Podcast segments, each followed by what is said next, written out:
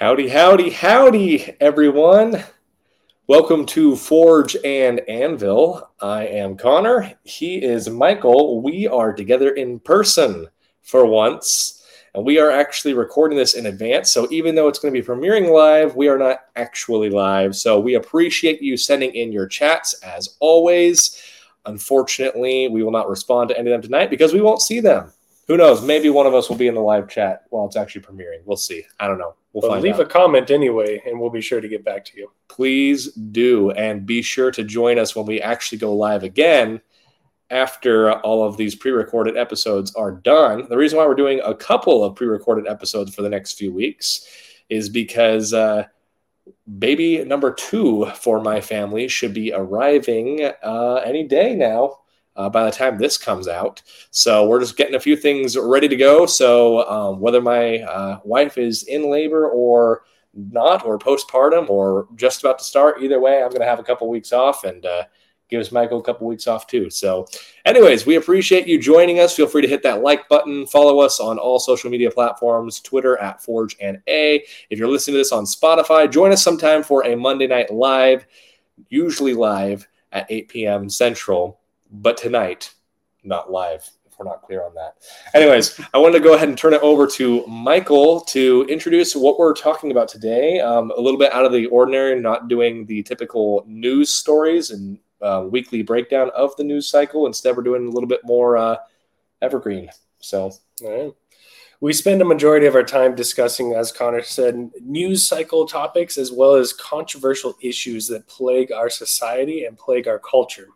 So tonight we're going to take it from the perspective that we admire most, which is the biblical theological perspective of how we should be approaching these conversations on a weekly basis and how we want to conduct ourselves in response to the people that disagree with us and the people that we would hope to persuade into truth and righteousness. In order to achieve this, we're going to spend some time almost like a pseudo Bible study going through 2 Timothy chapter 2 verses 22 through 26. So I'm going to begin just by reading that so we have a starting place and then we'll break it down and go through some of the concepts more in depth. So again, that's 2 Timothy chapter 2, verse 22 and on. So flee from youthful passions and pursue righteousness, faith, love, and peace, along with those who call on the Lord from a pure heart. Have nothing to do with foolishness, ignorant controversies. You know that they breed quarrels. And the Lord's servant must not be quarrelsome, but kind to everyone, able to teach, patiently enduring evil, correcting his opponents with gentleness. God may perhaps grant them repentance, leading to a knowledge of the truth. And they may come to their senses and escape from the snare of the devil after being captured by him to do his will. So, Connor, what's the first thing that jumps out at you in this text? there's a lot there um, but uh, if we were to just start from sort of the top immediately the first thing i think of is flee youthful passions so i think it'd be a good idea to maybe speculate on what youthful passions are given the con the greater context of this verse i'm assuming youthful passions would be more of a probably an unwise zeal that a person may feel in their youth towards handling um, disagreements and the, the foolish, ignorant controversies that are mentioned um, in the, the very next verse. So, that being said, um, well, I'll just turn it over to you to see um, what you think those youthful passions are before I go on. Well, immediately prior to this verse, uh, it's talking about being dishonorable and cleansing yourself from what is dishonorable in order to do every good work to be ready for every good work is how verse 21 ends. And we have this preposition in verse 22 that says so almost like a, a pseudo therefore and in light of the being ready for every good work and fleeing what is dishonorable being cleansed from what is dishonorable therefore flee the youthful passions and there's a dichotomy that exists in this verse even within the specific sentence it says, Flee youthful passions and pursue righteousness, faith, love, and peace, along with those who call on the Lord from a pure heart. So there's two elements here. One is that the youthful passions are in opposition to righteousness, faith, love, and peace. Secondly, that they are the youthful passions are in opposition to the camaraderie of those who also are pursuing the Lord. Mm. So it's important to recognize that not only are we put in a position where we want to rid ourselves of youthful passions, but when we do, we need to hold on to someone who's on the same trajectory. Mm. There's a lot to be wrapped up into this one sentence regarding that. But youthful passions, we see this in the conversations that we have on a regular basis. Right. Whether that be so often we discuss transgenderism and the sexual issues that plague our society right. of people thinking that they need to find their identity in their sexuality or in their self-described self-proclaimed identity that in itself is a passion of youthfulness that we are seeing take over the trajectory of our com- of our culture and of the way that we identify ourselves. So when I think of this in the context of what we discuss on a regular basis, particularly in politics, politics is absolutely inundated with youthful passions of promoting self-identity. Yeah. Yeah, I agree. And when I when I I think an easier way for me to break this down is to is to kind of take the entire passages that you read as a whole, because I think something that I immediately think of is okay. We're talking about um, flee youthful passions, pursue righteousness, faith, love, and peace, uh, mm-hmm. especially love and peace, because I think one of the things that we need to tackle here is is when to bring up an issue and when to leave an issue be. I think that's ultimately what a lot of this uh, this a lot of that's the big question that these verses raise to me, especially in the context of what we do here on a regular basis when we break down the news cycles and try to give um, our own faith-based perspective. Um, and of course, not all of our guests have the same uh, theological background, and not everyone is even a Christian that we have on here. Oftentimes, we uh, bring on guests who we think are going to be entertaining as well as informative. Um, but uh, as far as we are concerned as the hosts, we try to bring that biblical perspective. And so immediately there are individuals within the church um, who don't want you to talk politics at all because any mm-hmm. politics is considered controversial. Any politics is considered um, a third rail or uh, just basically it's a no-go zone as far as many major evangelical churches in America are concerned. Do you think that's because Christians do a poor job of representing themselves? I think sometimes that is the case. I think beyond that there is a a poor theology of Romans 13 that I mm. think really has beat the church into silence. Um, I believe it was initially Jimmy Carter, who um, or might have been Lyndon Johnson. Now, now I'm forgetting. No, it was definitely Carter, who um, actually made it to where a church can lose their tax exempt status for speaking politically. Hmm. So that is a lot of where we see pastors uh, initially began to get really silent on political issues. Um, there's a couple of pastors that stand out on this, like Jack Hibbs in California. Actually, apparently sends a copy of his sermon to uh, the, I believe, the IRS every uh, every Sunday and basically says like, "Hey, does this cross the line?" And and in a way, he's kind of keeping that Overton window actually at a pretty uh.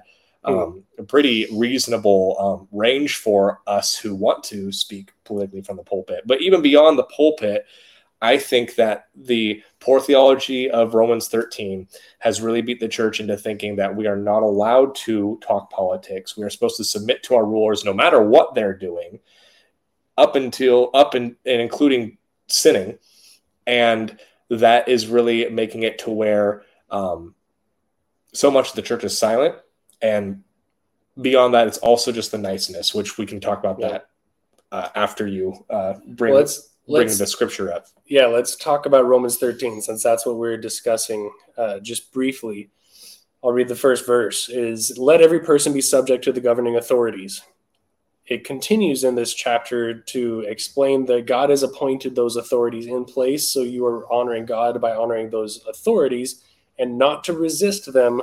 And why would we fear uh, the authority that God has put in place? because if they have been put in place and they're doing the good work of the Lord, which is situational at best. There's also an aspect of this where it says, because of this, you also pay taxes, for the authorities are ministers of God attending to this very thing. Pay to all what is owed to them taxes to whom taxes are owed, revenue to whom revenue is owed, owed respect to whom respect is owed, honor to whom honor is owed. It leaves us with the question of to whom are these things owed? And does the government that is in authority over us qualify as being ministers of God? Are they appointed by God in right. authority over us? And there's a there's a few different perspectives on this. There is. Because I think the viewer especially might might initially feel that no, they're not ministers of God. Screw them all, as is our persuasion tending it tends to be. And then we'd have to go back to Pharaoh. Pharaoh, I, I might even, I mean, yes, Pharaoh, but also I think of Habakkuk, the, the prophet Habakkuk specifically. He comes with a complaint to God. Go read Habakkuk. Christians never read it. So do yourself a it's favor. the crispy part of your Bible. That's right. The, the pages that are still stuck together. Yeah. Uh, not different type of crispy. Habakkuk is a prophet of God who his whole story, the the message that is being told in the prophet, the prophetic book of Habakkuk, is he comes to God complaining and he says, God, why have you let Babylon totally rule over Israel? You've allowed these horrible atrocities to take place.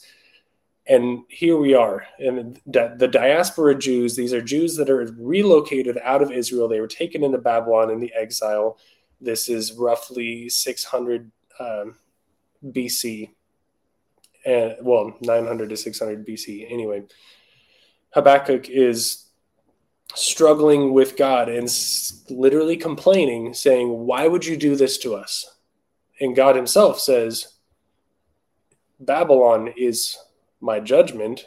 You don't understand what I'm doing, and let me explain it to you. And it's a Habakkuk is very similar in nature to the book of Job or the book of Ecclesiastes. It's a wisdom, a prophetic wisdom that speaks to the nature of God and how his justice is enacting in the world, right. even through tyrannical means. Not to say that God has made tyranny, but that he leverages tyranny to the advantage of righteousness. And this is what I think, talking about Pharaoh, even prior to the Exodus in Genesis uh, chapter 50, verse 20, Joseph says to his brothers, What you have meant for evil, God has meant for good and for the saving of many people. And he yeah. says this to his brothers after being tortured both physically and emotionally over a period of many years through many trials. And similarly, God points to Habakkuk and says, I have meant this for these reasons, and you don't understand it, nor do you have the capacity to understand it. My point in the context of Romans is that when we regard the governing authorities and how we should submit ourselves to the governing authorities, Romans 13 may not only pertain to the authorities that do as we see fit, but also those who may enact the judgment of God's righteousness. Right. Right. Exactly. But then, of course, we have to go back to the church and why politics is considered a no go zone in general. Because so many people take just Romans 13 to mean that we submit to our authorities no matter what, which is true to a point, of course, because we believe that all authorities are appointed by by God, as we believe that He is sovereign in that. And uh, that includes Joe Biden, that includes Donald Trump, that includes Kim Jong Un. I mean, that every yeah. every leader, every ruler, as as you know, we would put it. Um, and but that but that being said, of course, we have to talk about okay beyond submitting to our rulers. The other reason why we don't talk about politics is this issue of being nice. Okay so, and forgive me because I'm still kind of gathering my thoughts on this, but ultimately, because so many people find their identity in certain certain sins, for example, um, specifically in the area of the sexual sins, because that's a hot button one. That's that's one of the biggest no go zones. Mm-hmm. Um, because people find their identity in that, it's always seen as an attack, no matter how it is worded. In fact, I, I saw an article that was talking about how um, uh, basically they were attacking Matt Walsh. And those of you who know Matt Walsh, Matt Walsh does not go easy on the LGBTQ community. Um, and they were basically saying something to the degree of, uh, you know, it wouldn't be so bad if Matt Walsh had some reasonable critiques. And to which Matt Walsh, responding to this article, said, What would be a reasonable critique? Because the reality is there is none. That's the unfortunate reality. There is no acceptable critique that you can do right now of the transgender movement that doesn't automatically get you seen as a bigot to someone who is struggling with that.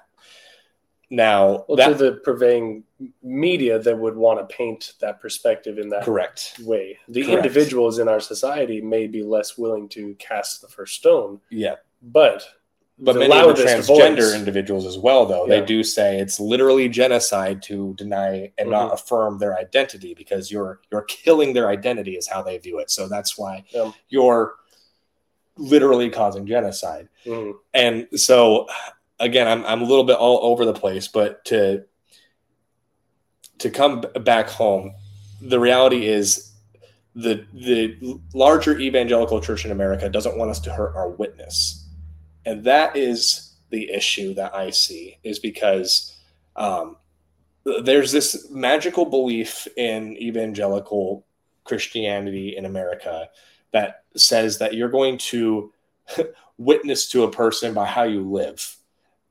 Whether you ever confront their sin, somehow you're going to magically save these people, which you have to remember that an essential part of the gospel is repent for the kingdom of the Lord is at hand. Yeah.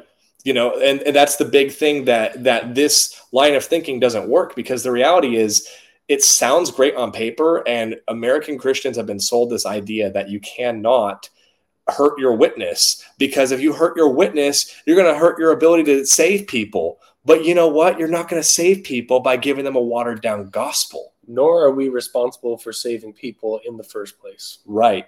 We have no capacity to do that there's I, I want to address something from the biblical narrative.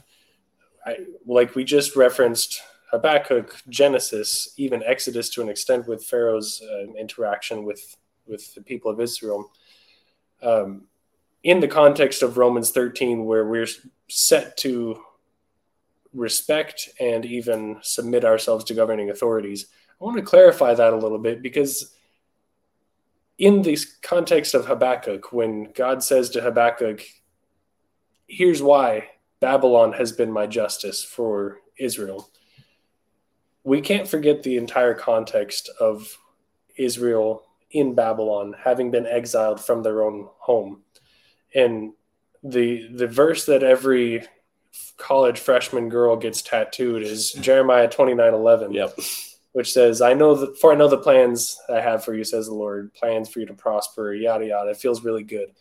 The context of that verse is enlightening, and I think if more Christians understood it, maybe they wouldn't have it tattooed on them as often, because it is predicated upon suffering, mm-hmm. and they're suffering under the tyranny of Babylon. Yep. And the word of Jeremiah the prophet to the people of Israel through the Lord is that when you're in the land that is foreign to you, your job is not to be miserable.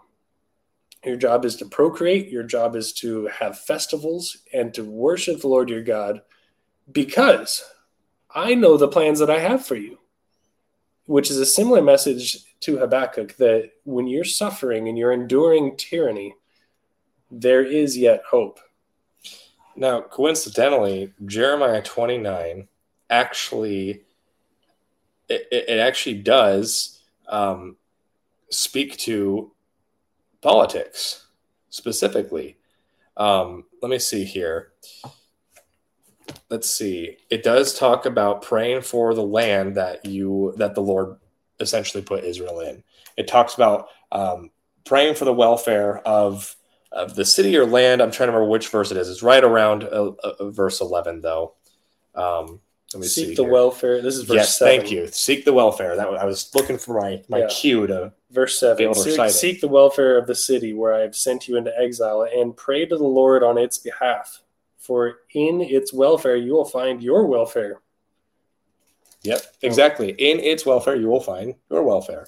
Mhm. And this is this is this is talking about being under Babylon, Yeah. and this is talking about in exile. You were supposed to care about the the land in which you were placed in. Let's think of a prime example of this is the book of Daniel. When Daniel himself is in Babylon under the king Nebuchadnezzar and in the courts as a wise man, presumably after having been stripped of his identity, which was in Israel, after having watched Nebuchadnezzar desecrate the temple of God and take the lampstand out of the temple and put it in his own collections, he serves Nebuchadnezzar with dignity. And yet, mm-hmm. he does not compromise his values and exercises civil disobedience when necessary. Yeah. And the same with Shadrach, Meshach, and Abednego. Civil disobedience. Yeah. And so, to the point, in American culture, Shadrach, Meshach, and Abednego, Daniel, Christianity Today would be writing articles talking about how they're not loving their neighbor. That's right. And if Yeah. you saw that, if you know what I'm referring to, they specifically talked about Oliver Anthony's new Mhm. song. They said how uh, Rich Men North of Richmond, does not love your neighbor because he has some line about about welfare. Uh, he says if you're five foot three and 300 pounds, taxes ought not to pay for your box of fudge rounds, which is hilarious, first of all. But beyond writing. being hilarious, Yeah. Christianity Today said that it's not loving your neighbors on welfare.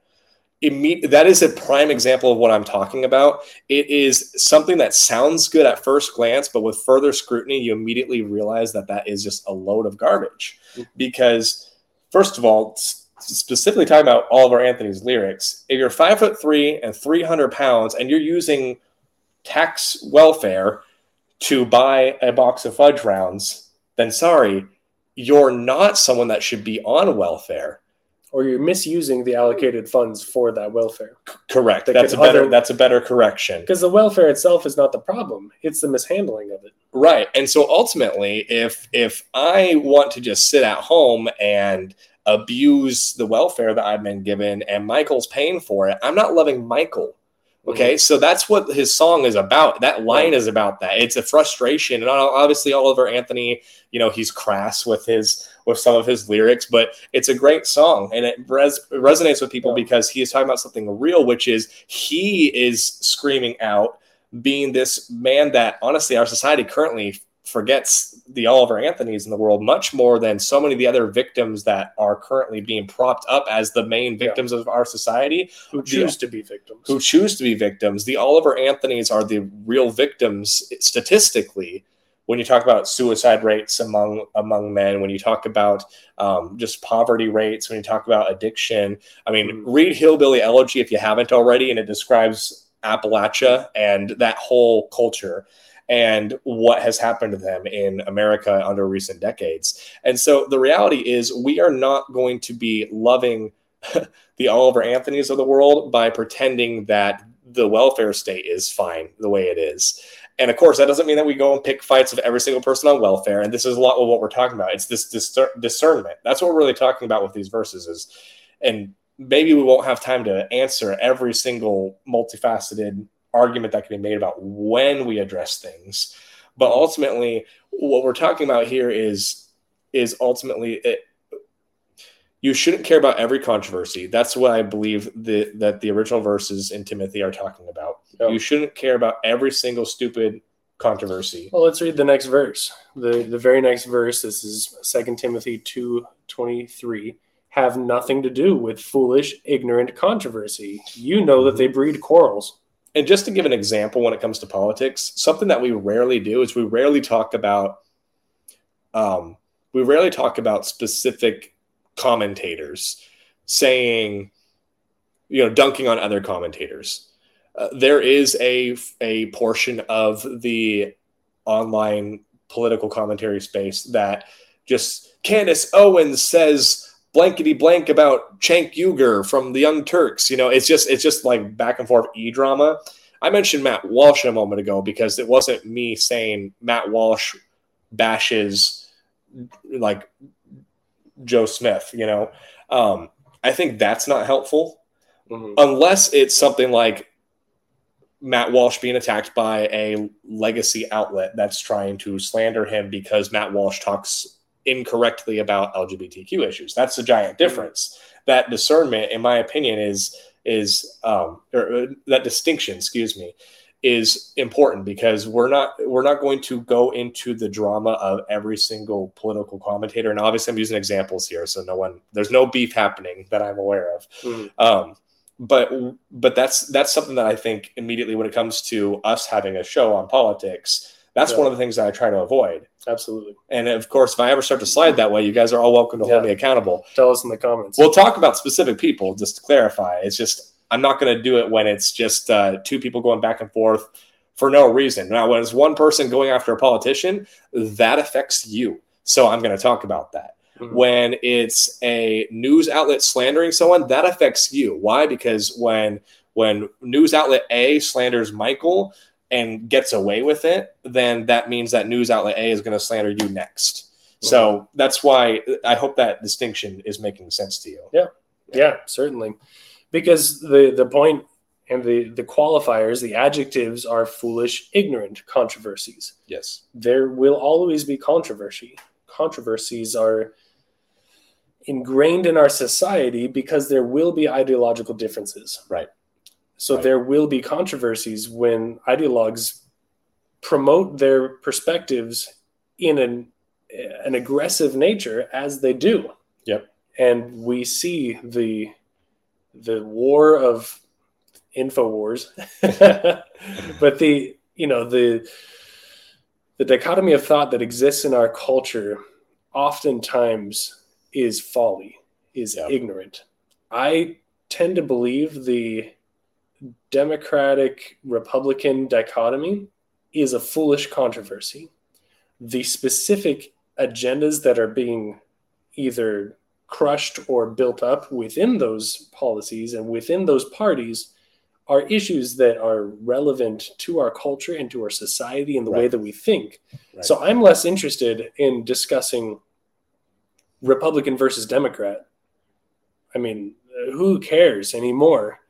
But I'd like to think that we could have a representative from one of the parties right that is honorable and able to right represent the ideologies and the perspectives that are promoting truth, that Yeah. are promoting relative understanding of goodness, Yeah. of an absolute morality, that are rejecting the death that is so prevalent in our society, whether that death is surrounding the the infanticide, infanticide of children or the castration of children is a mm-hmm. whole nother factor that these are these are pressing topics. And when it comes to our actual na- nation and border patrol and educational systems those are also relevant to a, a, a different degree of course because that's those are the places in which we educate and act upon the ideologies that are promoted in the public forum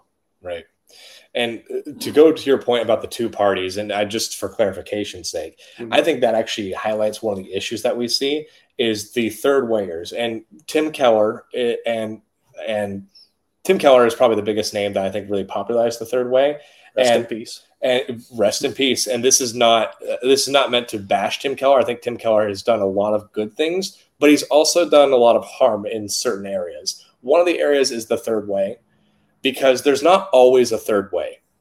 And oftentimes there are evangelical leaders in what we would call big eva that push the idea that there's this third way it's like well there's the republicans here there's the, Repu- the democrats here and then the center is christ and the christian way and that's not true because Yeah. you're correct that the two parties is a false dichotomy but as we've talked about on previous episodes it's also a misservice for a a spiritual leader to tell you that oh both parties are equally wrong no they're not no both parties have corruption Both parties have a ton of issues.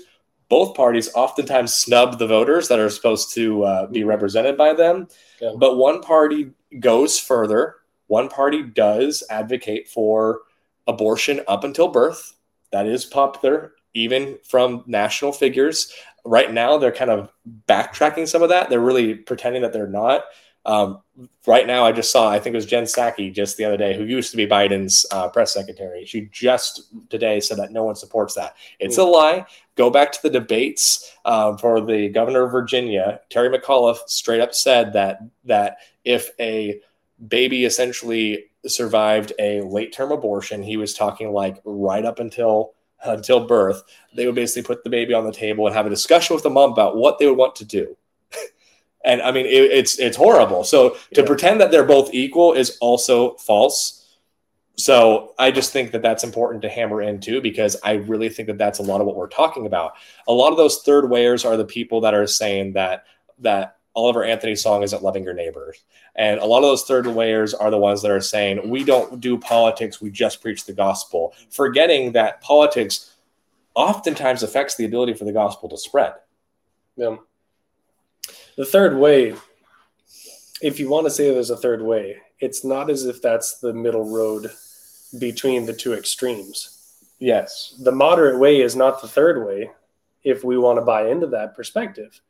The the Christian way aligns in specific topical issues very Right. much with the conservative efforts Right. but it also harkens to the heart of some liberal efforts as well. The desire of of the democratic agenda to care for people through welfare comes from a heart of compassion.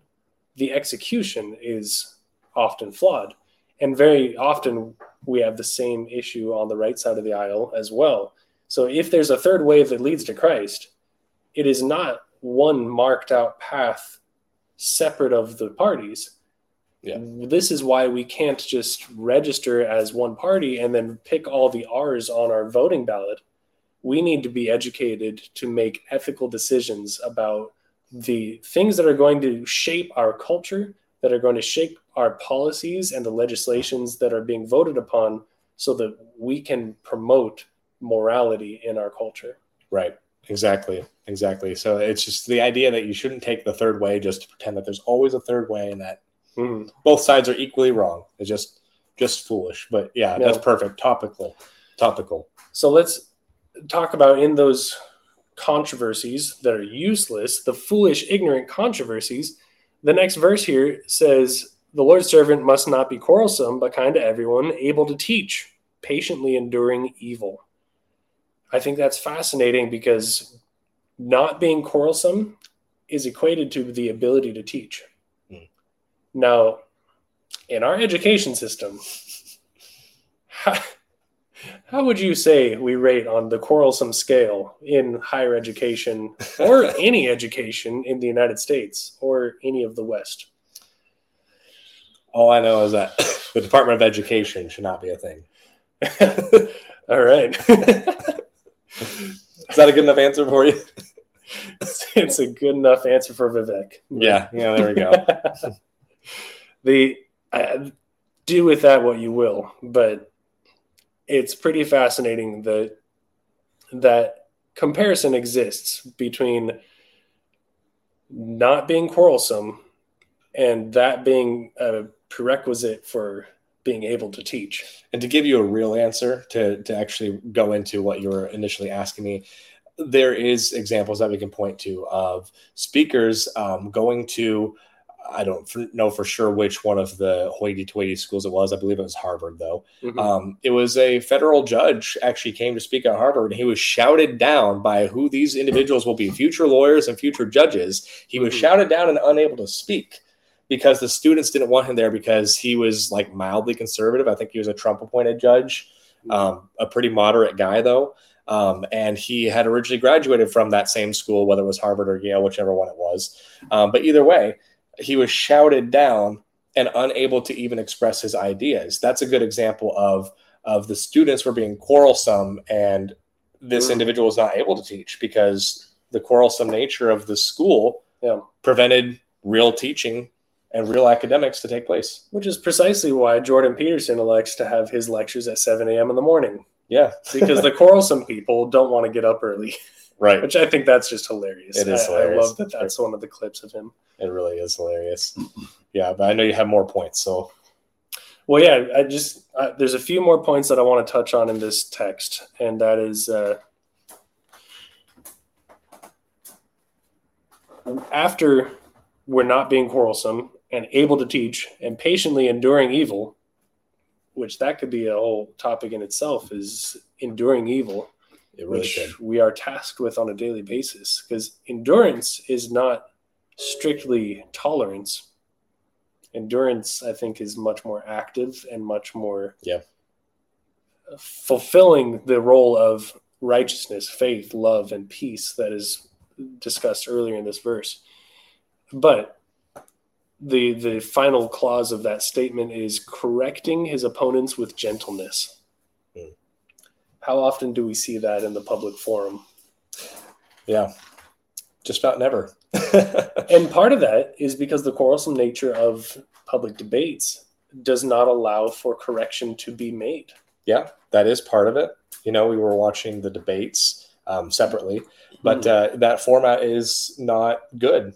Honestly, I think Yep. that I think it, it would be so much better to do what we're doing and just sit down and Yeah. discuss in a podcast forum, um, as opposed to you know you have you have 30 seconds to re- reply. You have to get your sound. But I mean, people, a lot of people. I don't want to say too much about the debate and get way off track here, Yeah. but but you saw We'll talk people like Chris Christie and Vivek having to be aggressive in order to basically get heard because that's kind of how you have to be in those debates. It encourages interrupting and and um, one liners and yeah, it just it's it's not ideal. Mhm. Yeah, Yeah. The correcting an opponent with gentleness requires the setting to be able to do that. And on our podcast here, in the discussions that we have, we don't always speak with people that we agree with. In fact, we don't always agree with each other at times. And Lord willing, we can speak to each other with love and patience and endure each other and endure someone who we may vehemently disagree with in order to give our perspective. And ultimately, our purpose here is to point you, the viewer, to truth and to what is good and what is wholesome and what is Right. worthy of thinking of. right. Which is why sometimes our guests will vary greatly. Yeah. Yeah, Yeah. yeah, and but that's that's part of the that's part of the gig. Um, you were talking about the idea that we don't have the ability to basically not be quarrelsome right now in our public discord. And I think one thing, and this is a this could be a whole episode in itself again, um, but there is a um, current situation right now with the way things are in our political discord where one party is actively using their political power to engage in lawfare against the other side. So, one thing that I will say is there's also a time where we sort of have to embrace the quarrelsome nature, not because we want to be quarrelsome, but because there is a point where you have to metaphorically fight back um, with ideas, with similar tactics. Would you say embrace the quarrelsome nature or endure it? I would say endure it, but at the same time, here's what here's what I mean. I mean the individuals who say that we have to be nice at all costs. Voddie Baucham talks about the eleventh commandment of be nice. He really popularized that. Yeah. That includes our political leaders, and our political leaders are sitting there letting letting laws be broken by the other side many, many times and seeing actual corruption. They let it go because to confront that corruption would be not nice. And so I guess uh, I, I don't think I worded myself the best there a moment ago. More of what I'm getting at is we have to recognize that sometimes justice is not nice. Yeah. And when one side is engaging in when when we're playing Monopoly and Michael is stealing from the bank and also stealing from me when I'm not looking, and I I know this though. I mentally know that he's doing these things, and I just say, well, I, if I just can get past go one more time, I'll really be able to pull off a win. That's a lot of what the conservative movement is doing right now. And yeah. so, to some degree, there has to be a if you're going to take from the bank, I'm going to take from the bank until we both agree to stop taking from the bank and play by the actual set of rules. That is in its own way administering justice. Mm-hmm. That by by I guess holding holding the other side accountable the only way that you can sometimes, which is sometimes to also take money from the bank, mm-hmm. right? And because ultimately that mutual destruction is what keeps peace. That we actually see that in foreign policy. Why is North Korea not invading South Korea right now? Because there is a military might backing up South Korea. Mm-hmm. And mutual uh, destruction would ensue if North Korea tried to push their luck with South Korea. And that's more what I'm getting at is this is this is going back to that niceness thing. Ultimately, we are not called to be nice to a point where we roll over and just let all of our rights be taken from us because ultimately it wouldn't be loving our neighbors to let our neighbors' rights just be taken on a whim. That doesn't mean, you know, violence in the streets and breaking no. laws. It just means it just means holding our political leaders accountable. Yeah. At most, civil disobedience. Right. At the very least, what we're doing now in this conversation, I think.